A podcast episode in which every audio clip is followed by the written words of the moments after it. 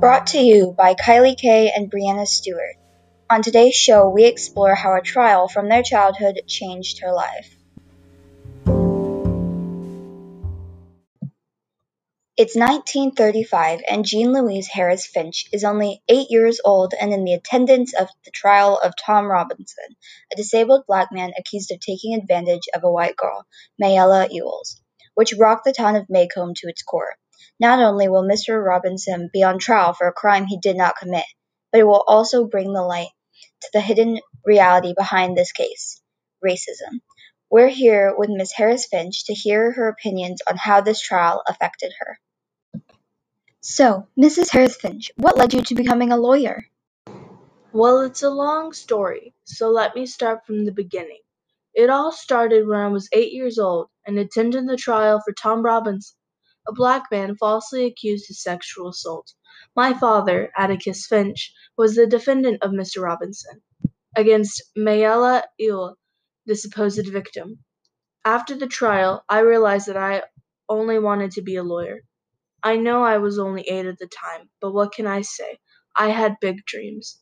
Now, it was difficult because at the time women could not easily become lawyers, but I stayed determined. I continued growing up with my brother Jem and my soon to be husband Charles. Charles and I always knew we were meant to be good together. Anyways, when I finished my schooling, I moved out of Maycomb and went to Washington, D.C. to try to become a lawyer. I found a good school that I attended until I was able to achieve my degree in law. I defended many people of color against false accusations just as my father did. I worked as a lawyer for 40 years, soon reaching the year 2000. I retired in the year 2000 at the age of 73.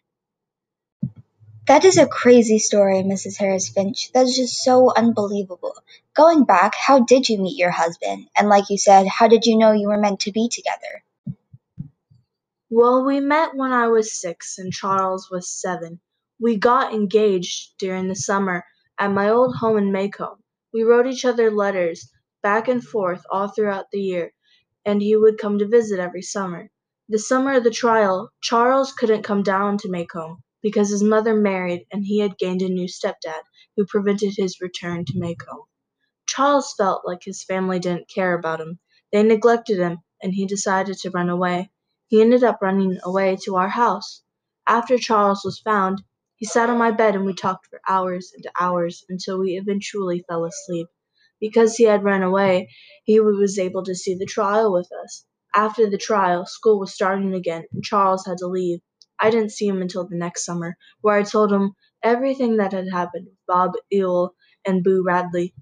While he was jealous that I had talked to Boo Radley, he was also really mad at Bob Ewell and really happy I was okay. I guess that was when we realized that our childhood marriage had blossomed into us actually liking each other. When I moved to Washington, D.C. to pursue my career in law, Charles followed. We got married very quickly, and I, after I finished my schooling. We returned to Maycomb for the wedding, and all of my lovely family was there. Charles' parents did not attend because they had completely forgotten about his existence which could be a sad thing, but they never did love him, so it worked itself out. After the wedding, we got our first house in Maycomb, but moved due to the work in Washington for law.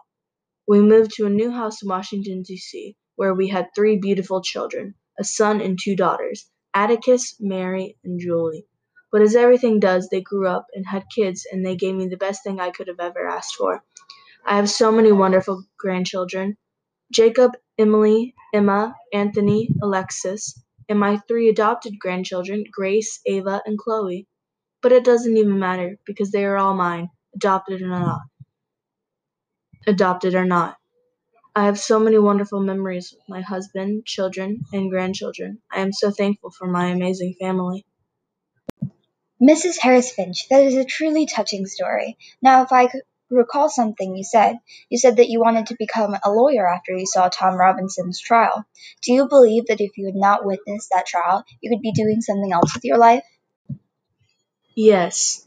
Before the trial, I had always wanted to be a teacher. I believe that if I had not witnessed the trial, I would probably be in a classroom teaching, preferably English.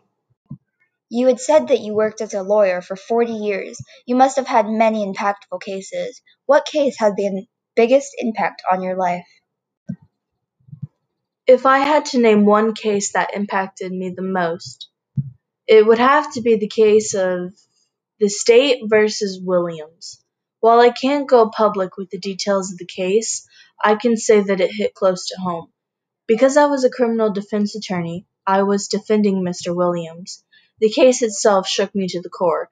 I had never seen a man so horribly wronged by the state as Mr. Williams was. After that, after the trial, which we lost, I practically had to reevaluate my views on the world. I understand how that truly impacted your life, Mrs. Harris-Finch. This is a beautiful case. Thank you for tuning in today. I hope you have a wonderful night.